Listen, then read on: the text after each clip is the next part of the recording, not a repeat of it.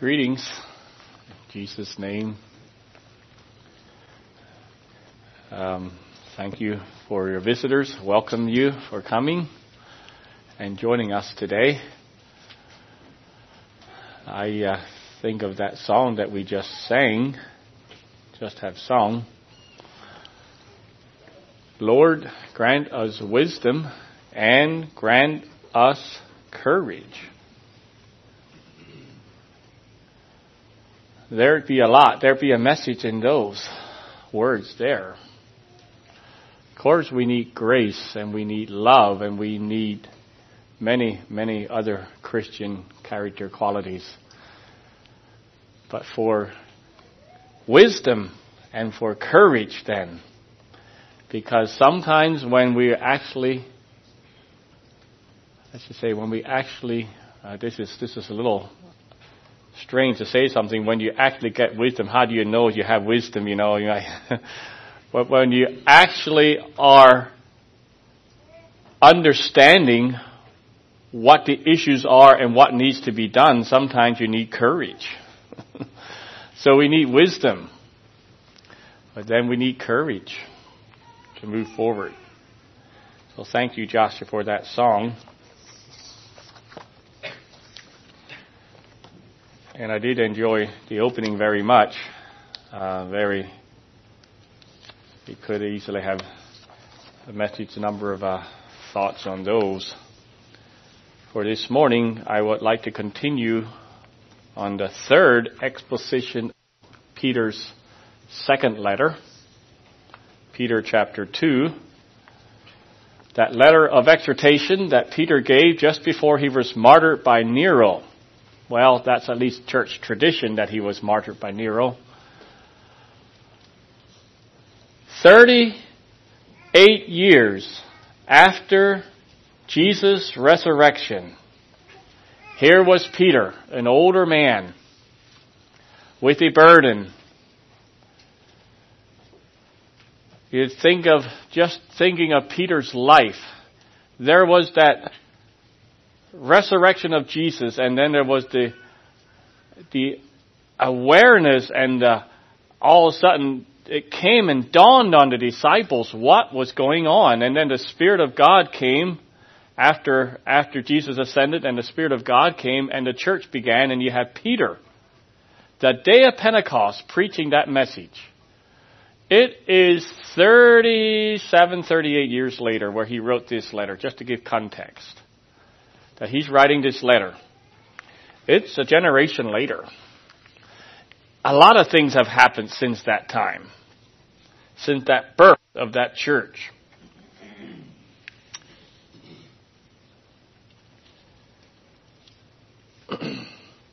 Jesus had started his kingdom on earth while he was physically not present. He's in heaven, but he is reigning over his people on earth.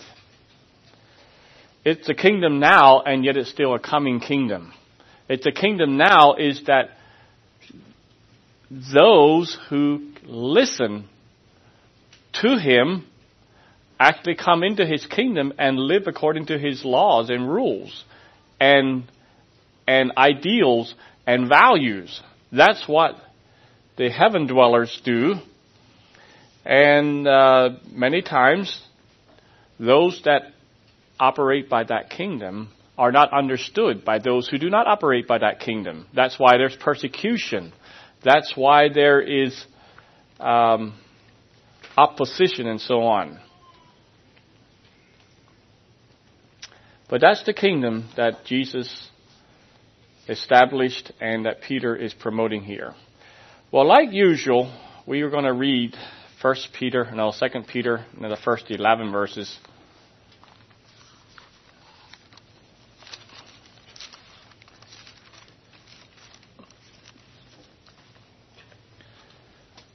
Simon Peter, a servant and an apostle of Jesus Christ, to them that have attained like precious faith with us through the righteousness of God and our Savior, Jesus Christ. Grace and peace be multiplied unto you through the knowledge of God and of Jesus our Lord, according as his divine power hath given unto us all things that pertain unto life and godliness, through the knowledge of him that hath called us to glory and virtue, whereby are given unto us exceeding great and precious promises, that by these ye might be partakers of the divine nature, having escaped the corruption that is in the world through lust. And besides this, giving all diligence, add to your faith virtue, and to virtue knowledge, and to knowledge temperance, and to temperance patience, and to patience godliness, and to godliness brotherly kindness, and to brotherly kindness charity. For if these things be in you and abound, they make you that ye shall neither be barren nor unfruitful in the knowledge of our Lord Jesus Christ. But he that lacketh these things is blind and cannot see afar off, and hath forgotten that he was purged from his old sins. Wherefore the rather, brethren, give diligence to make your calling and election sure. For if ye do these things, ye shall never fail. For so an entrance shall be ministered unto you abundantly into the everlasting kingdom of our Lord and Savior, Jesus Christ. The first four verses is the provisions that have been given to all Christians. You have that precious faith, grace and peace being multiplied divine power. We have everything given that's pertaining to life and godliness. And on top of that, we have great and precious promises both now and for the future. You know, it's like the parable that Jesus gave that we read recently at home for family devotions in Mark chapter 12, where this man, it says, a man planted a vineyard.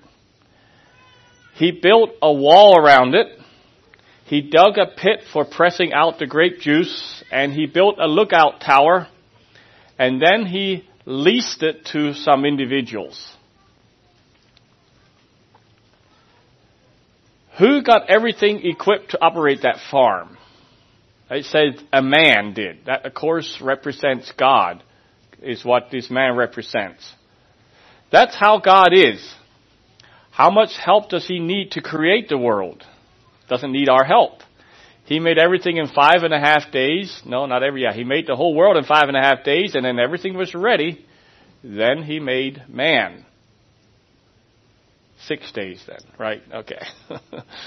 Approximately. Now man has a responsibility, but he was given a well equipped creation. Were you ever responsible for something without the resources available to accomplish what you needed to do. Did it ever happen to you? This was your responsibility. You needed to do it, but you weren't given the tools or the resources that was needed to do it. I, I, you may have or may not have been in such a situation. I'm thinking of right now the best situation I could think of was a hospital situation where in a war, war zone where injured people are coming in, but the hospital lacks the basic supplies. There's no bandages. There's no meds. There's no IV. There's no blood. Sometimes doesn't even have electricity. And there's patients coming in that are injured and you need to take care of them but you don't have the resources. God is not like that. When He gives us a responsibility, He gives us abundant provision. And that's what the first four chapters of 2 Peter are about. The abundant provisions. The Lord is my shepherd. What comes next? I shall not want. I shall not be in want because he will provide what I need. After that over, overwhelming abundance, the Lord does ask us to add. And that's the second message that we heard, had, and that's verse 5. Verse 5 in 2 Peter is a shift from verse, the first four verses. And I'm going to read it now again. And besides this, giving all diligence, add to your faith virtue, and to virtue knowledge. We have been given a fully equipped vineyard, but that vineyard will not produce fruit on its own.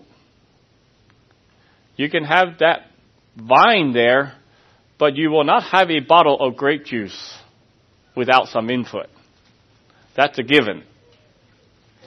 And so, he says, give, giving all diligence. That word diligence, that's a word that smells sweaty. It actually feels like sore muscles. It actually well, that word will give you calluses on your hands. That word will develop biceps on your arms. Giving all diligence is a strong word. It actually hurts like blisters. That word does. But biceps aren't the goal, is it? No, that's the result or a byproduct of giving yourself to a job, a work that you're called to do. And what is that job? Well, the first job that we had after giving all diligence is to add virtue. Virtue, the last time we said, is something that is virtuous or excellent. It's only virtuous or excellent if it actually does what it was designed to do. And I used the illustration of a pocket knife that I got as a boy. A pocket knife is a big thing for a little boy to get. I thought I was a big boy. But I discovered that all those knives, I got several of them, they were all dull when I got them. Because the purpose of that knife was not actually to cut. It was probably actually to keep little boys from cutting their fingers off. So, it, depending how you look at it, if, it, if you want a knife that is designed to cut, it's not an excellent knife unless it is very sharp. And that's how it is for you or I. For us to add excellence to our faith, we need to know what our purpose in God is. What are we here for? How do I know if I'm excellent, if I'm fulfilling that purpose, if I don't know what it is? And what we had looked at the last time is there will be no significant maturing in our faith until we come to the realization that we belong entirely to God. We have been bought with a price, therefore we don't belong to ourselves anymore. You don't have the right to your own life. We were purchased from a former taskmaster, which is Satan, and we've been bought, and now the Lord Jesus bought us with that precious blood. We love Him because He first loved us. We present our bodies as a living sacrifice because of the mercies of God. And it is our privilege and our responsibility to represent Him on earth. Now I found it interesting. I, I read the United States Oath of Allegiance. How many of you know what the United, United States Oath of Allegiance says? Okay, well, it's relevant if you think of it in spiritual terms instead of national terms. I'm going to read it and think of it in spiritual terms rather than national. That flag over there. Think of it as doing an oath to the kingdom of God. No, don't do an oath. you understand what I mean? It says, I, and then you put your name in. I hereby declare on oath that absolutely and entirely renounce and abjure all allegiance and fidelity to any foreign prince, potentate, state, or sovereignty of whom or which I have hitherto been a subject or a citizen. That I will support and defend the Constitution and laws of the United States of America against all enemies, foreign and domestic. That I will bear true faith and allegiance to the same. That I will bear arms on the behalf of the United States when required by law that I will perform non-combatant service in the armed forces of the United States when required by the law. That I will perform work of national importance under civilian direction when required by law. And that I take this obligation, obligation freely, without any mental reservation or purpose of evasion. So help me God. If you would want to become a United States citizen, you would need to give this allegiance to become a citizen. And the wording is strong. But if you put it into the spiritual dimension, it is no less as strong for the Christian to make that unreserved and complete, full allegiance to the Lord Jesus Christ and whatever that kingdom is. That is how we add virtue to our faith.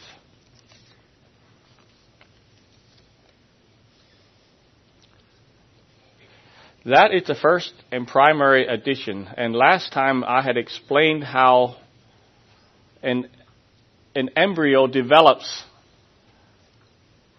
uh, it develops both simultaneously and it also develops sequentially. There are certain parts that develop first, even while the other parts are being developed. But there are certain parts that are most important that get developed first. And this is one of those most important ones. The first one is a complete allegiance to the kingdom of God. If that is missing in your life, then the rest of the list will not it'll be out of kelter. It will not, it'll, it'll not prop on. It won't have a foundation. Then I thought I would also uh, give a more of an illustration of the uh, of those seven virtues that are that are listed here. I'll take a little bit of time here. And I'm not an artist, but I will try to draw some kind of a pillar here.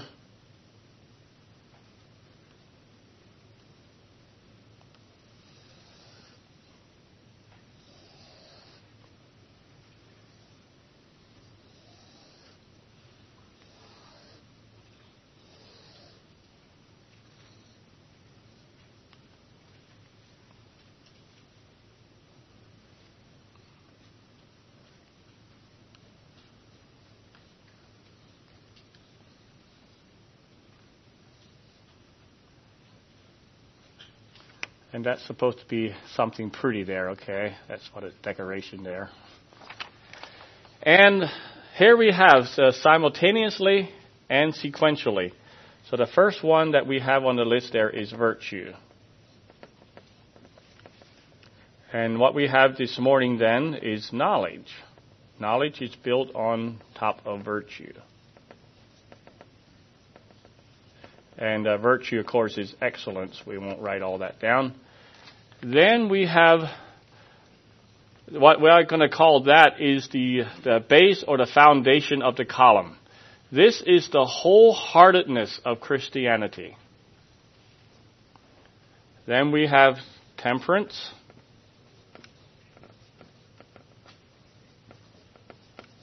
Which is basically self control. And we have patience and I'm not a good speller. If it's spelled wrong, uh, tell me later. Uh, that basically means endurance, and then we have godliness. This is the center support. It's the backbone or the um, the brave heartedness of the Christian's life. Are you brave enough to deal with the temperance or the self or the um, what had I said the um, self control. Not that's what I, what word am I thinking of? I can't think of temperance anyhow. And patience is endurance. Are you able to deal with those things in your life? They are, that takes a brave heart to deal with those things in your life. And then we come to the, to the top, which is brotherly kindness.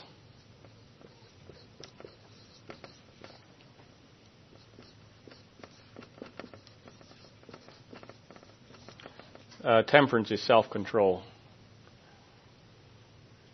and um, charity.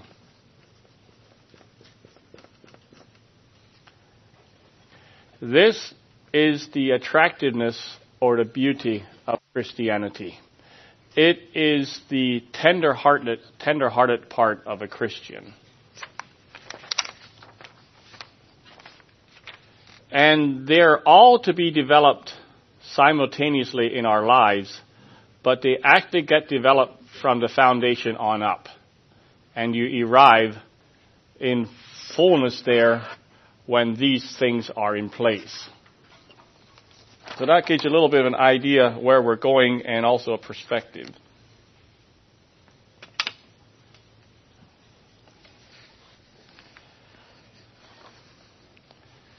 So where are we building at the pillar this morning? We are still on the bottom part, which is the commitment part. Add to your virtue knowledge. Grow in knowledge. Someone has described it, and I don't have the quote here, but growing in virtue has to do with capturing the heart for Jesus. That's what growing in virtue is. Growing in knowledge has to do with informing the heart about Jesus capturing the heart for Jesus and then informing the heart about Jesus. The Jamieson Fausset Brown commentary said, and in the exercise of your virtue, add knowledge, namely practical discrimination of good and evil, intelligent appreciation of what the will of God is in each detail of practice. Become informed as to what Jesus taught and what His will is. That's what knowledge is. The second part, you know, the first part of Romans 12, uh, we beseech you therefore by the mercies of God that you present your bodies a living sacrifice. That's virtue. But the second verse is the knowledge part. be not conformed to this world, but be transformed by the renewing of your mind, that ye may prove or discern what is that good and acceptable and perfect will of God? So there in Romans chapter 1 and, uh, chapter 12 verses 1 and 2, you have virtue and knowledge in that same sequence. You have faith. You are saved by grace through faith. You have added virtue when you signed that contract and said, Lord Jesus, I unreservedly give my life to you. Now it is time to be informed what God's will is. Knowledge means to come to perceive or understand. You know, you heard like someone do the forehead bump. Oh, why didn't I think of that before? It finally dawned on me that that's what I was supposed to know. It, you, you perceive something. That's what, what knowledge is. Getting, gaining knowledge, you mean you perceive something. it's actually a neutral word. It can be good knowledge, or it can be bad knowledge, or it can be good knowledge with a bad effect. One illustration of that is in 1 Corinthians chapter 8, where they're talking about meat offered to idols, and Paul told them, you know, we all have knowledge. It's the same word. We all have knowledge. But knowledge puffs up. Knowledge puffs up. So, if knowledge puffs up, we should avoid it. Right? well, the reason it puffs up is because it, uh, it wasn't acclimated with other virtues. Knowledge by itself is not a good thing, but knowledge with other things is. There's another place where the word is used negatively, and that is in 1 Timothy chapter 6 and verse 20. O Timothy, keep that which is committed to thy trust, avoiding profane and vain babblings and opposition of science. There's our word. Opposition of knowledge, falsely so called. Which some have swerved from the faith.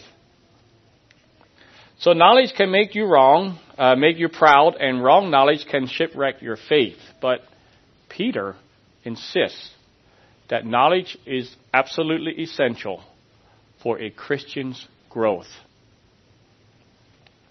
It's near the beginning of the development of a Christian and is considered a foundational part.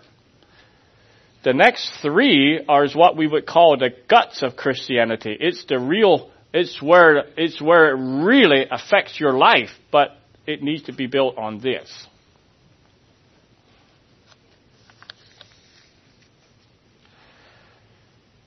It needs to have a good foundation. The end of Paul's letter, which is the second to last verse, but grow in grace and in the knowledge of our Lord Jesus Christ. Grow in knowledge. Add to your faith knowledge. Grow in your knowledge about Christ and His way.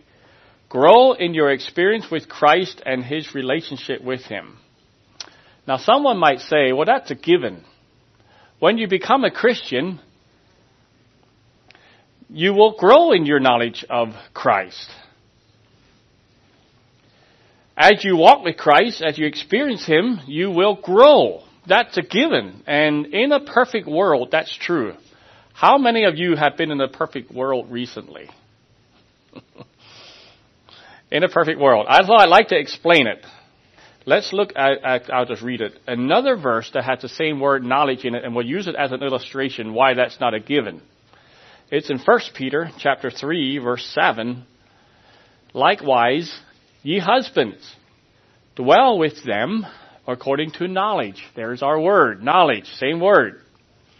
Giving honor unto the wife as unto the weaker vessel, and as being heirs together of the grace of life, that your prayers be not hindered.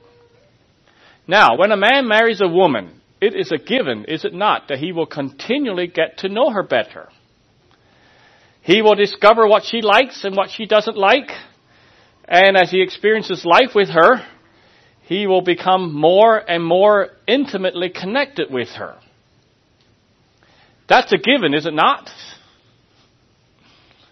Well, if that's a given, why would Paul, uh, you know, Peter have to say that husbands and give them this, like, dwell with them according to knowledge, get to know them, dwell with them according to understanding. So it's not a given. How many couples are there that actually do not experience this growing in knowledge? Talk about the husband, since Peter talks about the husband. How many husbands, after years and years of marriage, still do not understand what is so frustrating about their wife and their relationship? Uh, what is so frustrating to their wife about their relationship? So I'm going to use some examples to illustrate what I mean by that. A wife prepares a meal for the family, but her husband is regularly careless to come in on time. He seems to not ever get it how it frustrates her. Now I know of personal experiences like that. Experiences, personal examples I'm seeing. Or a husband has a habit or habits that irritate or disgust his wife. But she finally needs to come to the place to just accept it, even though with only a little bit of work and understanding, he could overcome them. She so much desires to have a soulmate, someone who she can dump out her heart to, and have him do something similar to her but he seems oblivious to this burning in her heart. And she is unfulfilled in this area of marriage. And we could go on and on and on with examples of how husbands do not grow in knowledge with their wives. And so, the marriage experiences strains. It does not develop into the true oneness that is described in Ephesians chapter 5 that God has in mind. It remains shallow. And with that unsettled, unfulfilledness beneath the surface, it's beneath the surface. There's an unsettledness, there's an unfulfilledness there. There is a vulnerability in that marriage because of that. I know in our setting, we are not exposed to the same kind of vulnerability that there is in general society. And that is one of the reasons there are fewer marriage breakups in our circles. We're not exposed to that. There are checks in place that keep that vulnerability a little bit further out. So I'm glad for those checks. But are the checks the answer? No. The answer is living with our wives according to knowledge, growing, and having that kind of understanding and fulfillment and becoming one. When you become fulfilled and are at one with your wife, and an opportunity with someone else presents itself, that marriage is not nearly as vulnerable. Now I'm going to use an old illustration that I'm going to have to explain to this generation, the next generation. This, this illustration comes back to my generation. He said, here's the illustration. Why would you go for the VW when you have a Cadillac in the garage? Anybody ever heard that illustration? Only older people. older, relatively, okay. You know what a VW was, young people? It was a Beetle. It had an engine in the back. It had some kind of thing you could call a heater, but there wasn't much heat in there. It could go 60 miles an hour if you waited long enough. It was a manual. It had a few good things, like uh, it was good economy car, but it was a VW. Cadillac. That was the other end. That was the top of the line. That was the best. And the illustration is, if you have a fulfillment in your marriage, why in the world would you go with someone like that when you have something like this in your garage? And that's the vulnerability that is missing in a, in a marriage where there is growth in knowledge.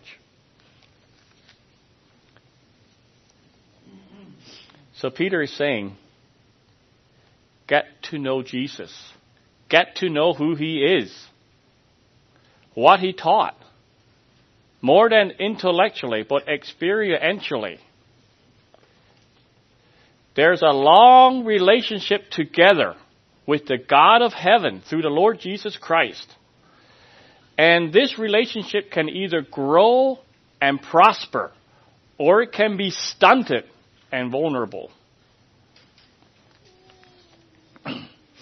and when it is vulnerable, there will be no shortage of alternate lovers that are very, very willing to step in and take its place. So Peter tells us two things. If you don't get to know Jesus, you will not be fruitful.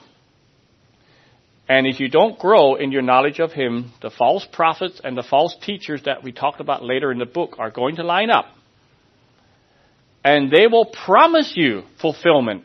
And they will promise you fruitfulness. It's false promises, but they will do that. And when you are unfulfilled here, it will sound really good there. You know,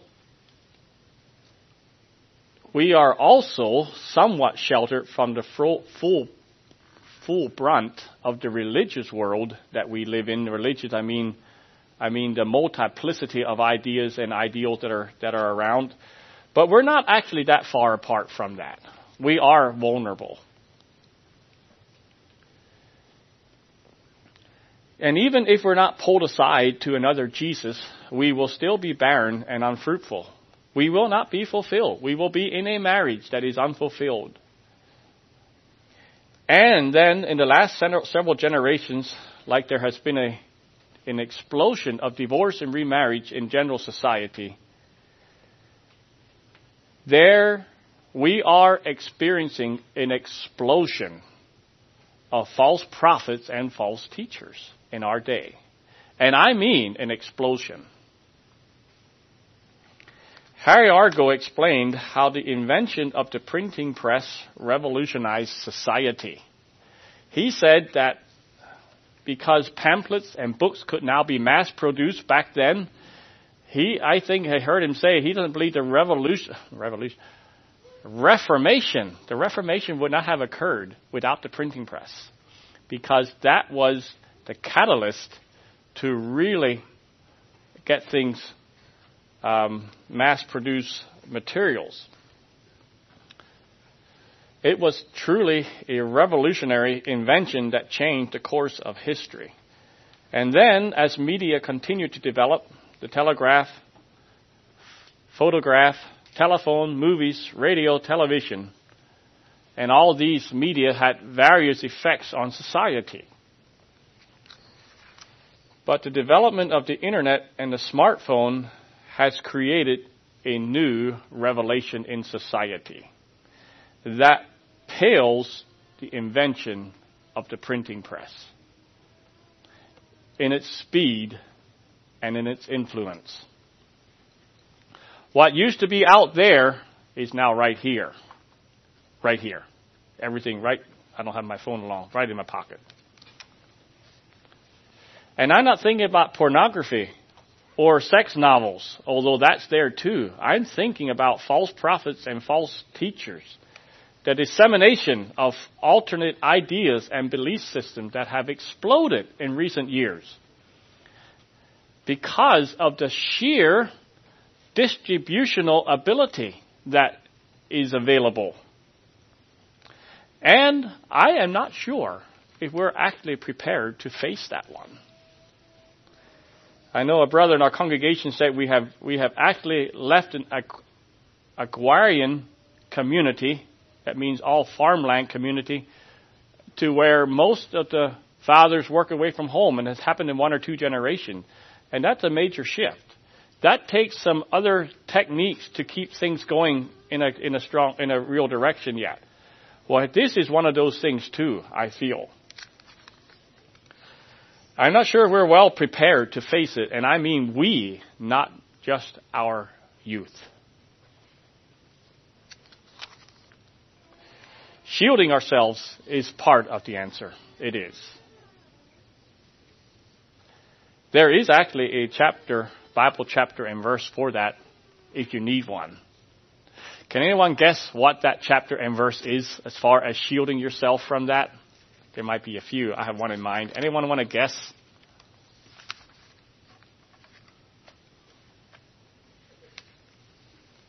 Okay. 1 Corinthians 15:33. Anyone to guess now? Evil be not deceived. Evil communications corrupt good manners. That's clear. Be not deceived. Exposing yourself to wrong teaching will corrupt your morals. Does anyone know what the next verse is there? This is very familiar. Verse 34, the one right after says, Awake to righteousness and sin not, for some have not the knowledge of God. There's our word, knowledge. Some don't have knowledge of God. They have knowledge, but not the right kind. And I speak this to your shame. You should have had it, but you don't have it. Instead, you are believing something false because you thought it was okay to intermingle with it, and the end result is you didn't have the knowledge of God. Actually, that word, knowledge, is actually our word with an A in front of it, a negative particle in front of it, not the knowledge. You don't have knowledge. It's actually it's the same word with an A in front of it. Ah. So, why am I so negative about this thing right now? Well, Peter is concerned that after he dies, false teachers would come in and do havoc among God's people. One of the offensive methods,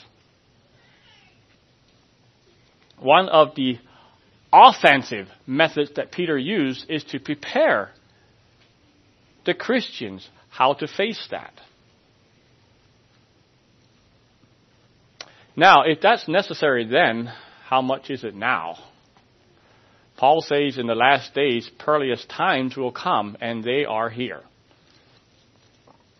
I was reading in this past week how Eugene Peterson has tentatively accepted gay Christians.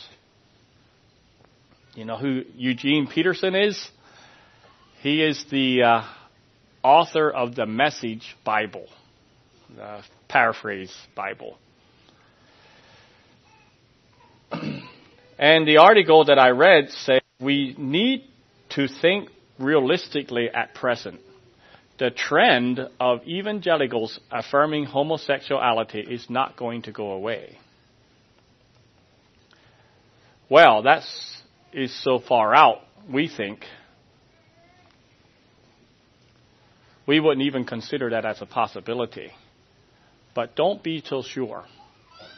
The argumentation to justify that is pretty strong. It will get some of our people. Christians to justify to justify homosexuality, they will say Christians they say used to use the Bible in the past to justify slavery. They used the Bible to forbid interracial marriage. They used the Bible to oppress women. George Whitefield, that famous revival preacher, condoned slavery in early America. And they will point out inconsistencies in God's people. And they say Christians were wrong about all that, and they are wrong about it now, and just be a matter of time until the full LGBT belief system will be accepted by everyone as well. And then it is affirmed the trend of evangelicals affirming homosexuality is not going to go away.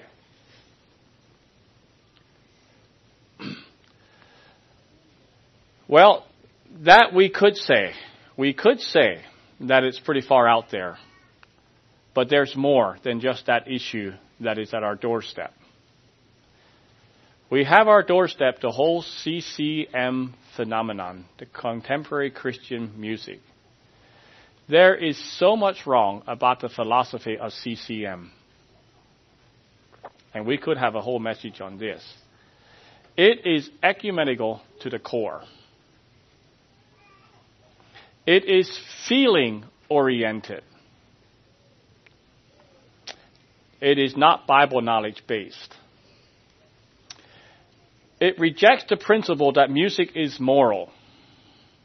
That there's good music and there's bad music. It rejects that idea. It rejects the idea that music can be worldly. It is the Christian parallel to secular pop music. And it is attractive, and it feels good, it is non-judgmental, and it is inclusive. And that is not just at our doorstep, it's among us. Then we have the emerging church, which is the postmodern culture coming into the church. This new Christian movement is swallowing up a lot of evangelical churches. They are writing books, they are holding seminars and they are targeting our churches and especially our children. They are fluid and they're hard to define, but what is certain is this, is that sin, the concept of sin is mostly gone. And along with that sin is gone is the reality of a transformed life where you can act live in victory over sin. In its place is a focus on reforming society and improving life here. Not knowing truth for certain is considered humility. If you know something for certain, you are proud. That's a given in this. Saying that you know for sure is okay if it's only for you, for yourself. But don't say it has to be for me. It's highly spontaneous, which means it rejects structure and authority. Structure and authority are bad because there you can't be authentic. You actually have someone else tell you what to do. That's not authenticism. It's also missional, which means it, it provides outlets for the masses to make a difference in the world.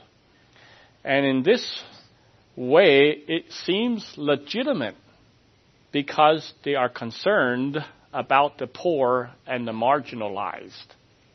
Which Christians should be concerned about the poor and the marginalized? In fact, concern for the poor and marginalized becomes the litmus test for many of them. And who is marginalized as much as the LGQT community? so, it may not be so far apart after all. If we accept the philosophy of CCM, which is inclusive and ecumenical, and we get pulled into the philosophy of the emerging church, on the coattails of that comes a rationalization for the homosexual community. See, it doesn't come in the front door, it comes in the back door. And the back door has already been opened in our circles. and only mentioned these three. There's many more um, as I'm thinking of the flood, the uh, flood of that's coming in because of the uh, ability for knowledge and uh, communication today. They are coming in. And the aggressiveness of these agendas had never been greater. What are the answers to these challenges? Peter has a full list of answers, but this morning we have that one word, knowledge. Add knowledge. Do you know what God's will is? Are you studying the Bible? Are you being taught the Bible? Are you in conversation and discussions with other sound Christians? and discussing the Bible. Do you understand how to get in God's Word and to mine it? At the ministers' meeting, someone shared an experience when they, their church was asked, or the ministry in their church was asked to go to another area and help a struggling congregation and uh, they thought they were actually waiting for help. When they got there, they didn't realize that they weren't as much waiting for help as they thought they were. But in that congregation, they encountered a man that had this belief. He, because the church that was helping had some expectations, had some guidelines, had some rules, whatever you want to call them, what do you all call those four things there? Standards and values. There was a reaction by one man there, and he was emphatic. He said, if I think I have the quote, if it is not specifically spelled out in the Word of God, you cannot ask anyone to do it. If it does not say it in the Word of God, you cannot tell anyone they have to do that. It's only the commandments of men. After he was done, then the brother asked him, Do you use cocaine? No, he does not use cocaine.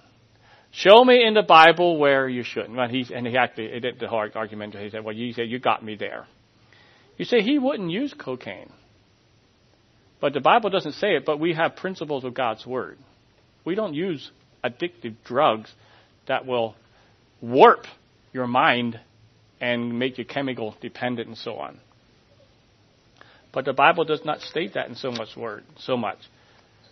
Do you know, as you we're going to interact with this world, do you know how to discern what's a right argument and what's a wrong argument? Would have you, if that man would have come to you and said, if it doesn't say it so in the Word of God, you can't make me do it, and you say, well, I guess that's true because we believe the Bible, so that must be true. That man knew. He knew the Word of God and he knew how to apply it. Do we? We must know and understand how to apply the Word in our modern, how to apply the modern, the Bible in our modern world. We must instruct and teach it. Sometimes we get the ideas that conviction just drop out of the sky. You're alone with God and you're alone with the Word and you see this in the Word and that conviction grows. That actually does happen. You know that. But that is not the only way and neither is it supposed to be the only way. It is not a super spiritual way to get conviction. Conviction must be taught.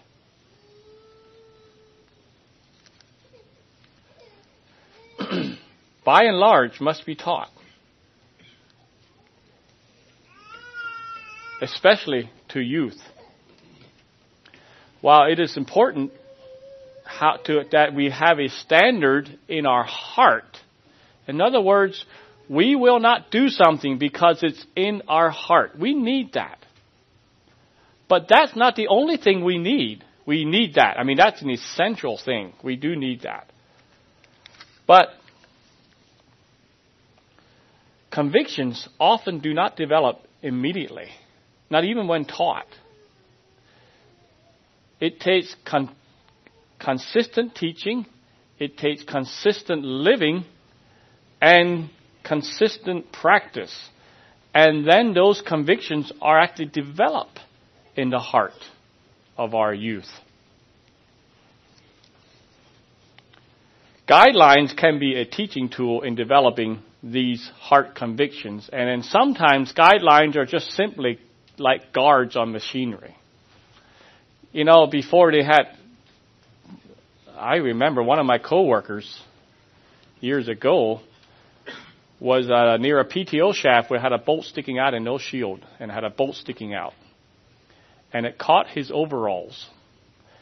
And it ripped the seam of his overalls from one end to the other. And he stood there naked but he was not spinning around there. There was no guard. Was he wasn't intending to get caught. He wasn't necessarily even being careless. Maybe he was. There must be guards. There have been lots of limbs and lives been lost by lack of guards. Guidelines can be guards. They are not the full answer, but they can salvage life and limb of our people.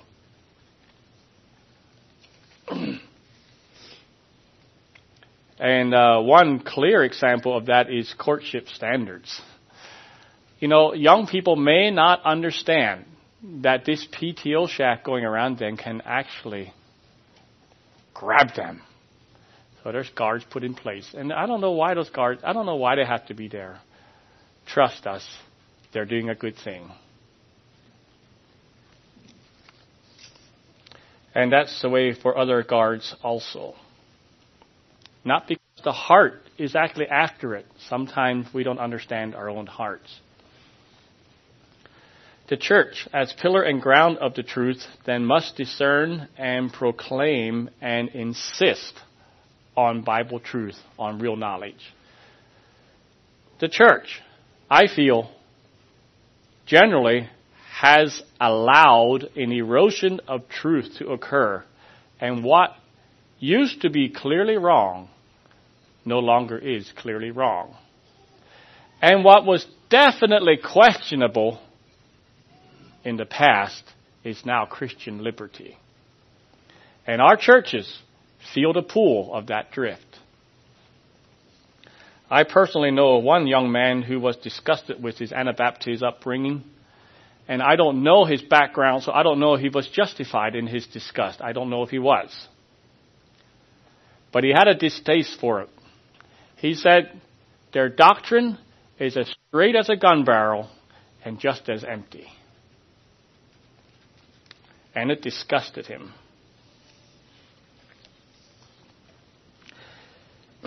Using the marriage allegory, here was a marriage where everyone did dutifully what was supposed to do, but it lacked intimacy and care and love.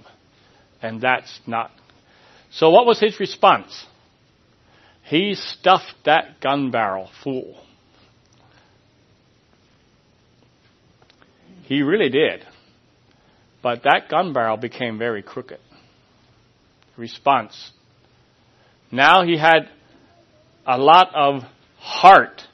Now he had a lot of feeling. Now he had a lot of listening and understanding. But the doctrine was way off.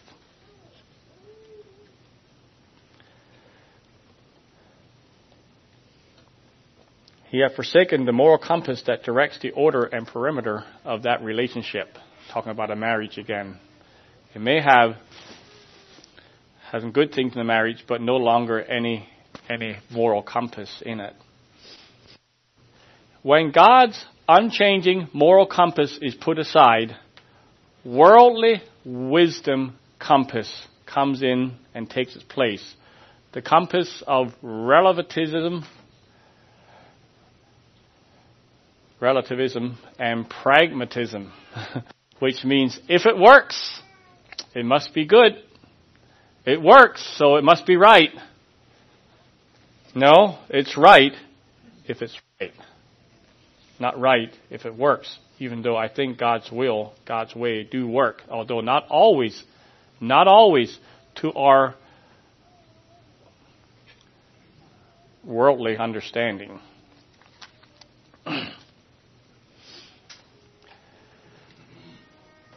That is the environment that we are in. And so what should our response be? Our response, like this morning we're talking about is knowledge. Get to know God and His Word. This needs to be done individually, each one of us, and it also needs to be done corporately. You, we must add knowledge personally to each one of us. And we must support each other corporately. We need to encourage each other. And we need to challenge each other. Sometimes we need to do what Alan does here. He does the, he takes the position of the devil's advocate. That means he takes an opposing position on purpose just to challenge your beliefs. Just to see how you respond to it. You know, that thing done properly will bring perspective and context into our understanding of truth. So, um, I, I, I didn't think of an example of what to use. So you think, you think remarriage is wrong for a Christian? well, I could have this example of where this person did that and, and, and then they got remarried. Don't you think that's okay? And just challenge their thinking.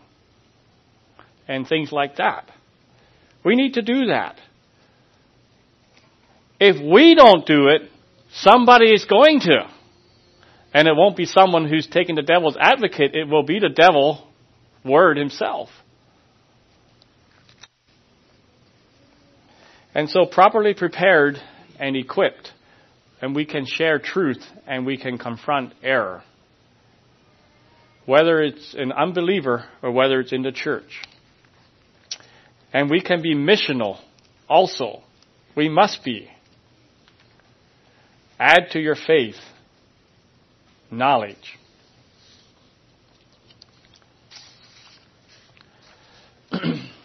this morning the message was on one word knowledge. I promise I will try to go faster. I'll try to get to three next time maybe. When we get to the guts and how that affects us and so on, how that affects us personally. Um, so, um, maybe I should say one one more thing, one more thing as uh, one more thing as we. No, I'll let that go for another time. So, well, if you are able to, why don't we just stand for a word of prayer?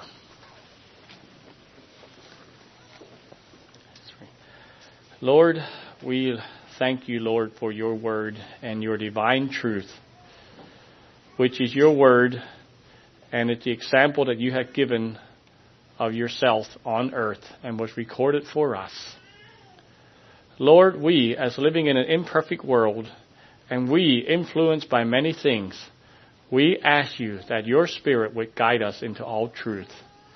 We pray, Lord, that as we as we interact and care for one another, that we would be helpers of each other on the way of knowledge of learning to know you better. Lord, I pray as we think of living in this world that we live in, we both need to be defensive and offensive. And I pray, Lord, that your people, the kingdom that you established back there in Pentecost, and that is going without you being present here, but everyone who listens to you, who listens to your spirit, who reads your word and applies themselves and gives themselves to you, there is your kingdom. And I pray, Lord, that you would guide us into all truth. And that, Lord, that your kingdom would be pronounced on earth and that it would grow.